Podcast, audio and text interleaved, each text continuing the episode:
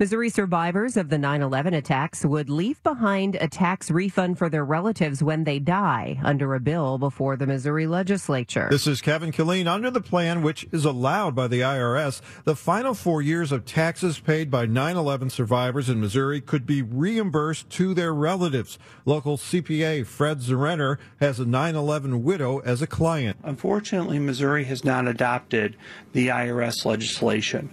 And we have 63 first responders and survivors who reside in Missouri.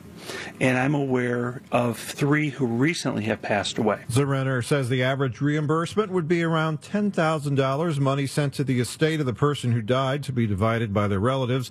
Right now, the bill is in committee in the Missouri Senate, a companion bill to be introduced this Wednesday in the Missouri House. Kevin Killeen, St. Louis News Radio, KMOX.